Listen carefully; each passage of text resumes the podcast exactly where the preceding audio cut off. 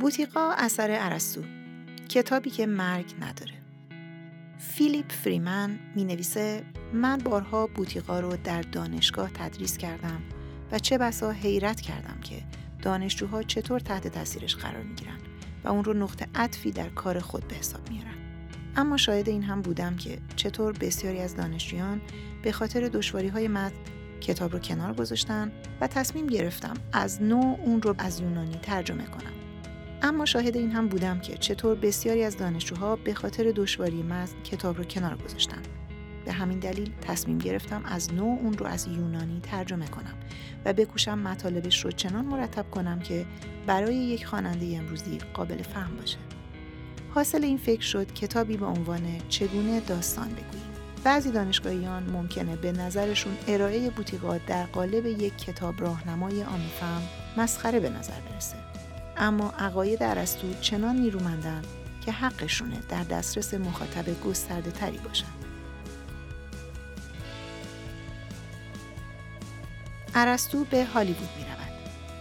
این مطلب رو روبرت سافاریان ترجمه کرده و من نسیم نجفی اون رو براتون می‌خونم.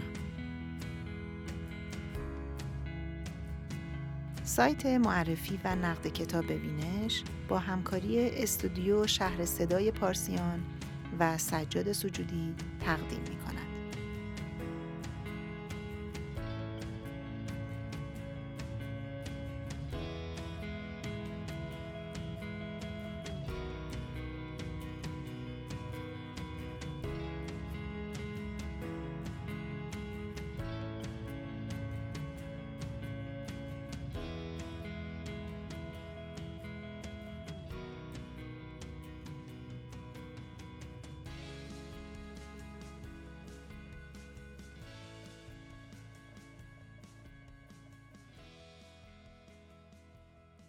اگر می‌خواهید فیلم نامه ای بنویسید برای یک فیلم پرفروش، قاعدتا ارسطو آخرین کسی است که برای گرفتن راهنمایی به سراغش می‌روید. ارسطو دو هزار سال پیش زندگی می‌کرد و وقتش را عمدتا با تدریس اخلاق و کرمهای خاکی میگذراند. در تمام عمرش یک فیلم هم ندیده بود. اما برخی از بهترین نویسندگان تئاتر و سینما مانند دیوید ممت معتقدند که این فیلسوف یونان باستان دقیقا می‌دانست که چطور باید داستان جذابی نوشت. داستانی که در همه دوره های تاریخی جذاب باشد. اما باز هم ارسطو راهنمای نامحتملی می نماید برای داستانگویان معاصر. او در سرزمین وحشی مقدونیه در شمال یونان به دنیا آمد. پدرش در آنجا پزشک دربار شاه محلی بود. او به آتن سفر کرد تا نزد افلاتون از شاگردان سقرات و مشهورترین فیلسوف زمان خود درس بخواند. افلاتون فیلسوف درخشانی بود اما به کار عملی و تجربی که ارسطو عاشقش بود علاقه چندانی نداشت. مرد جوانتر صدفهای دریایی را تشریح می کرد و در باطلاقها دنبال انواع بچه قورباغه می گشت. او در واقع دانش زیست شناسی را بنیان گذاشت. در حالی که افلاتون سرگرم سخنرانی درباره واقعیت نامرئی بود که پس پشت کهکشان محسوس عمل می کند. بعد از مرگ افلاطون ارسطو به مقدونیه برگشت و معلم اسکندر مقدونی شد. بعد مجددا به آتن رفت و مدرسه خودش را به نام لیسیوم یا لوکیوم در آنجا دایر و خودش را وقف تحقیق و تدریس کرد. در سالهای بعد ارسطو راجع به هر موضوعی که می توانید فکرش را بکنید نوشت و سخنرانی کرد. از ستاره شناسی گرفته تا متافیزیک تا سیاست و جانور شناسی. متاسفانه هیچ یک از آثار او به شکل کامل و پاکیزه از گزند روزگار جان سالم به در نبرده و تنها چیزی که از آنها باقی مانده یادداشت‌های کلاس‌های اوست. همین یادداشت‌ها که گاهی هم توسط ناسخان بعدی با اشتباهاتی رونویسی شده اند، شدند بنبع اصلی آموزه های او که دنیا را دگرگون کردند و بنیان تقریبا همه دانشهایی را نهادند که امروز در دانشگاه ها تدریس می شوند. یکی از آثار ارسطو که طی قرون حفظ شد، بوتیقا یا پوتیکس نام دارد. علیرغم عنوانش، این کتاب درباره شعر به مفهوم امروزیش نیست. در یونان باستان همه گونه های ادبی به نظم نوشته می شدند. از داستان های حماسی گرفته تا تراژدی ها و کمدی های سخیف. به همین سبب بوتیقا راهنمای همه انواع قصه است. اما داستان نسخه دستنویس این کتاب حتی از باقی آثار عرستو هم آشفته تر است. ترتیب فصلهای آن مشخص نیست و برخی فصلها گم شدند. در جاهایی گسست منطقی بین مطالب وجود دارد و نیمه دوم کتاب که راجع به کمدی بوده به کلی از بین رفته است. این واقعیت که طی قرون متمادی این همه آدم سعی کردند این کتاب کوچک را با این همه به هم ریختگی مطالعه کنند و از آن بیاموزند خود بر قوت آن گواهی می‌دهد. من بارها بوتیقا را در دانشگاه تدریس کردم و چه بسا حیرت کردم که دانشجوها چطور تحت تاثیر آن قرار می گیرند و آن را نقطه عطفی در کار نوشتن و خواندن خود به حساب می آورند. حقیقت اینکه چیزی قابل قیاس با این اثر کوچک نیست برای اینکه به ما بیاموزد با دقت به این پرسش بیاندیشیم که چه چیزی باعث می شود داستانی خوب کار کند. ام از اینکه ما داریم خودمان داستان می نویسیم یا می خواهیم آثار شکسپیر یا مثلا فیلم رستگاری شاوشنگ را قضاوت کنیم. اما شاهد این هم بودم که چطور بسیاری از دانشجویان به خاطر دشواری های متن کتاب را کنار گذاشتند و تصمیم گرفتم از نو آن را از یونانی ترجمه کنم. بکوشم مطالبش را چنان مرتب کنم که برای یک خواننده امروزی قابل فهم باشد. حاصل این فکر شد کتابی با عنوان چگونه داستان بگوییم که رویکرد جدیدی است به بوتیقای ارسطو.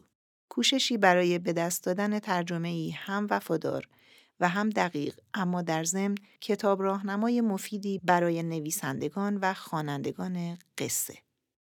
برخی دانشگاهیان ممکن است به نظرشان ارائه بوتیقا در قالب یک کتاب راهنمای عام فهم برای غیر متخصصان مسخره به نظر برسد. اما عقاید ارسطو چنان نیرومندند که حقشان است در دسترس مخاطب گسترده تری باشند. شما ممکن است با همه چیزهایی که ارسطو می‌گوید موافق نباشید. اما بررسیشان کنید و می‌بینید که امروز هم به اندازه دو هزار سال پیش تر و تازه و درخشانند. ارسطو در بوتیقا پیش از اینکه قواعد داستانگویی را پیش نهد، برخی اصول کلی را تشریح می کند که وقتی در حال خلق هر نوع هنری از ادبیات گرفته تا موسیقی و نقاشی و رقص هستیم از آنها پیروی می کنیم. مهمترینش به زم او اینکه هرچه که خلق می کنیم نوعی تقلید زندگی است. ارسطو در بوتیقا پیش از اینکه قواعد داستانگویی را پیش نهد برخی اصول کلی را تشریح می کند که وقتی در حال خلق هر نوع هنری از ادبیات گرفته تا موسیقی و نقاشی و رقص هستیم از آنها پیروی می کنیم. مهمترینش به زم او اینکه هر چه که خلق می کنیم نوعی تقلید یا به یونانی میمسیس زندگی است. اما با استفاده از رسانه ها، اشیا و شیوه های مختلف اعم از رنگ و بوم، صداهایی در یک تالار کنسرت یا کلماتی که بر صفحه کاغذ میآوریم. این البته خدای نکرده به این معنا نیست که هنر آینه ساده است در برابر واقعیت. چون ما به تصویرها، صداها و کلمات شکل می دهیم تا نکته مشخصی را برسانیم یا داستان منحصر به فرد خود را تعریف کنیم. معنی این سخن آن است که اگر می خواهید مخاطب به حرفتان گوش دهد، باید هر چیزی که خلق می کنید منطقا به دنیای واقعی پیرامونتان مرتبط باشد و زندگی را به قدری که قابل شناسایی باشد منعکس کند.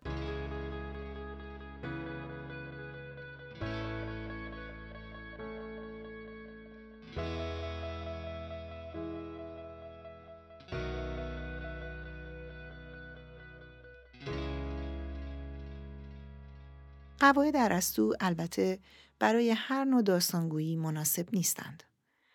کانون توجه او در بوتیقا تراژدی و درام است. آثاری چون نمایشنامه محبوبش ادیپ شاه اثر سوفوکل که می‌تواند در حدود دو ساعت به نمایش در بیاید. او با احترام درباره آثار بلند به شیوه ارباب حلقه ها سخن می‌گوید. کارهایی مانند هماسه های ایلیاد و اودیسه هومر. اما داستانهایی که نقلشان روزها طول می کشد در کانون توجه او نیستند. به این دلیل بوتیقا بیشتر به درد کسانی می‌خورد که روی فیلمنامه یک فیلم سینمایی کار می کنند یا روی فیلم تلویزیونی یک قسمتی و نه یک سریال تلویزیونی. البته می شود قواعد آن را برای کارهای بلند هم به کار گرفت. مثلا برای کارهایی چون سریال تلویزیونی شش فصلی گم شده. ساخته جی جی آبرامز. اما به شرطی که آن را به داستانهای کم و بیش مستقل هفتگی تقسیم کنید. ارسطو توجه خود را بر تراژدی های منفرد متمرکز می کند. به خاطر تأثیر فوری عاطفی که این داستانها بر مخاطب خود می‌گذارند. همانطور که او در یکی از گزاره های مشهور بوتیقا توضیح می دهد، کاری که شما به عنوان نویسنده درام می خواهید بکنید این است که احساس شفقت و ترس در بیننده برانگیزید. یعنی شفقت همدلانه، مرد بیچاره. و در پیش توجه و ترس. خدای من می‌تونستم من جای اون باشم. اگر این کار را به درستی انجام دهید، مخاطب وقتی از تئاتر بیرون می رود آدم متفاوتی است نسبت به موقعی که وارد تئاتر شد. چرا که یک جور پالایش نفس را تجربه کرده. تجربه ای که یونانی ها نامش را کاتارسیس گذاشته بودند. این قدرت واقعی هنر داستانگویی است. خب حالا یک نویسنده به نظر ارسطو چگونه باید این کار را بکند؟ نخستین مفهوم کلیدی قصه از نظر او بسیار ساده است اما غالبا در فیلمنامه ها نادیده گرفته می شود. یک داستان کامل باید شروع و وسط و پایانی داشته باشد. شروع ضرورتا در پی چیزی که پیشتر روی داده نمی آید. اما دیگر رویدادهای داستان به طور طبیعی در پی آن می آیند و از آن نتیجه می شوند. یک پایان برعکس به طور طبیعی و به طور کلی از چیز دیگری نتیجه می شود که پیش از آن آمده. اما در پی خود آن چیزی نمی آید. وسط تکه است که هم چیزهایی پیش از آن رخ داده اند و هم چیزهایی پس از آن رخ می دهند. خب این حرف مانند بسیاری دیگر از قواعد ارسطو آنقدر بدیهی به نظر می آید که به خودت می‌گویی این که گفتن ندارد. اما اگر خوب فکرش را بکنید می‌بینید تعداد زیادی از فیلم هایی که دیده اید فاقد یک شروع روشن و منطقی اند که طی آن آکسیون و شخصیت ها معرفی شوند. مخاطب مشکلی نخواهد داشت اگر در طول فیلم با فلشبک یک داستان فرعی از گذشته را بگویید. اما اگر در شروع داستان اطلاعات پایه را به او ندهید، گیج می شود و احساس خستگی می کند. درس دیگری که ارسطو به ما می دهد درسی است که بسیاری از فیلمسازان از آن قفلت می کنند. صحنه دیدنی باید همیشه تابع خط داستانی باشد. اما در کل یک فیلم یا یک برنامه تلویزیونی چقدر باید طول بکشد؟ ارسطو وقتی از طول مناسب یک داستان صحبت می کند، تمثیل جالبی به کار می گیرد. او که یک زیست شناس هم هست، می‌گوید شاهد پیشرفت یک داستان بودن شبیه تماشای یک جانور است. مخاطب باید قادر باشد کل داستان را در یک نگاه و یک جا ببیند تا بتواند درکش کند. اگر طرح کلی اثر مثل یک موجود دریایی عظیم و جسته باشد که مخاطب نتواند آن را یک جا با چشم سر ببیند، علاقه اش را به آن از دست می دهد. از طرف دیگر اگر خیلی کوچک باشد مثل یک خرچنگ ریز در سواحل دریای اژه آن هم توجه کسی را به خود جلب نمی کند. بحث برانگیزترین قاعده ای که ارسطو پیش می کشد این است که شخصیت پردازی فرع طرح کلی قصه است. پلات اصل نخستین و به اصطلاح روح تراژدی است. کاراکتر در مرتبه دوم قرار دارد. در نقاشی هم تا حدود زیادی همین است. اگر قرار بود یک هنرمند سطحی را به دلخواه از زیباترین رنگ ها پر کند، این امر لذت کمتری به بیننده میبخشید تا اینکه طرح کلی ساده ای از یک شی به دست بدهد. یک لحظه تعدادی از بهترین فیلم هایی را که دیده اید مجسم کنید و بگویید آنها در نهایت plot محور هستند یا کاراکتر محور. مزنونین همیشگی مثلا دارای برخی کاراکترهای بسیار جذاب است اما آنها در نهایت در خدمت plot فیلم هستند. همین را درباره کازابلانکا، پلنگ سیاه و تلما و لویز هم می‌توان گفت. من فکر می کنم که شاید در برخی کمدی ها مانند لبوفسکی بزرگ کاراکتر مهمتر باشد. اما از آنجا که نیمه دوم کتاب بوتیقا که درباره کمدی است گم شده، ما نمی توانیم بدانیم که آیا ارسطو هم همینطور فکر می کرد یا نه. سرانجام حتی نویسنده های آشفت سر هم باید موقع نوشتن حسابی از منطق و خرد پیروی کنند. ارسطو تحمل قصه هایی را که عناصر غیر اقلانی دارند ندارد. تا جایی که ممکن است داستانها نباید قسمتهای باورناپذیر داشته باشند. درس های بسیار دیگری هم هستند که عرستو به نویسندگان امروز میآموزد اما من اینها را می‌گذارم که وقتی دارید با بوتیقا کلنجار می روید خودتان کشفشان کنید. قواعد عرستو فارغ از زمان هستند به این دلیل ساده که عشق بشر به داستان سرایی خوب در طول اثار عوض نمی شود. این قواعد همانطور که در زمانه هومر و سوفوکل کار می کردند، در زمانه ما نیز صادقند. فیلیپ فریمن نویسنده این مقاله استاد دانشگاه پپرداین در مالیبو کالیفرنیا و نویسنده 22 کتاب عمدتا درباره فرهنگ کلاسیک یونان و روم است. همانطور که از متن پیداست، او کتاب بوتیقای ارسطو را هم اخیرا به شیوهی که بتواند برای خواننده نسبتا عام قابل دسترس تر باشد ترجمه کرده است.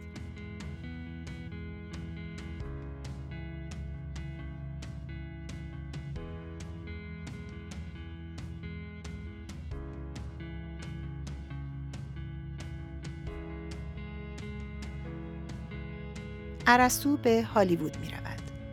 ترجمه روبرت سافاریان راوی نسیم نجفی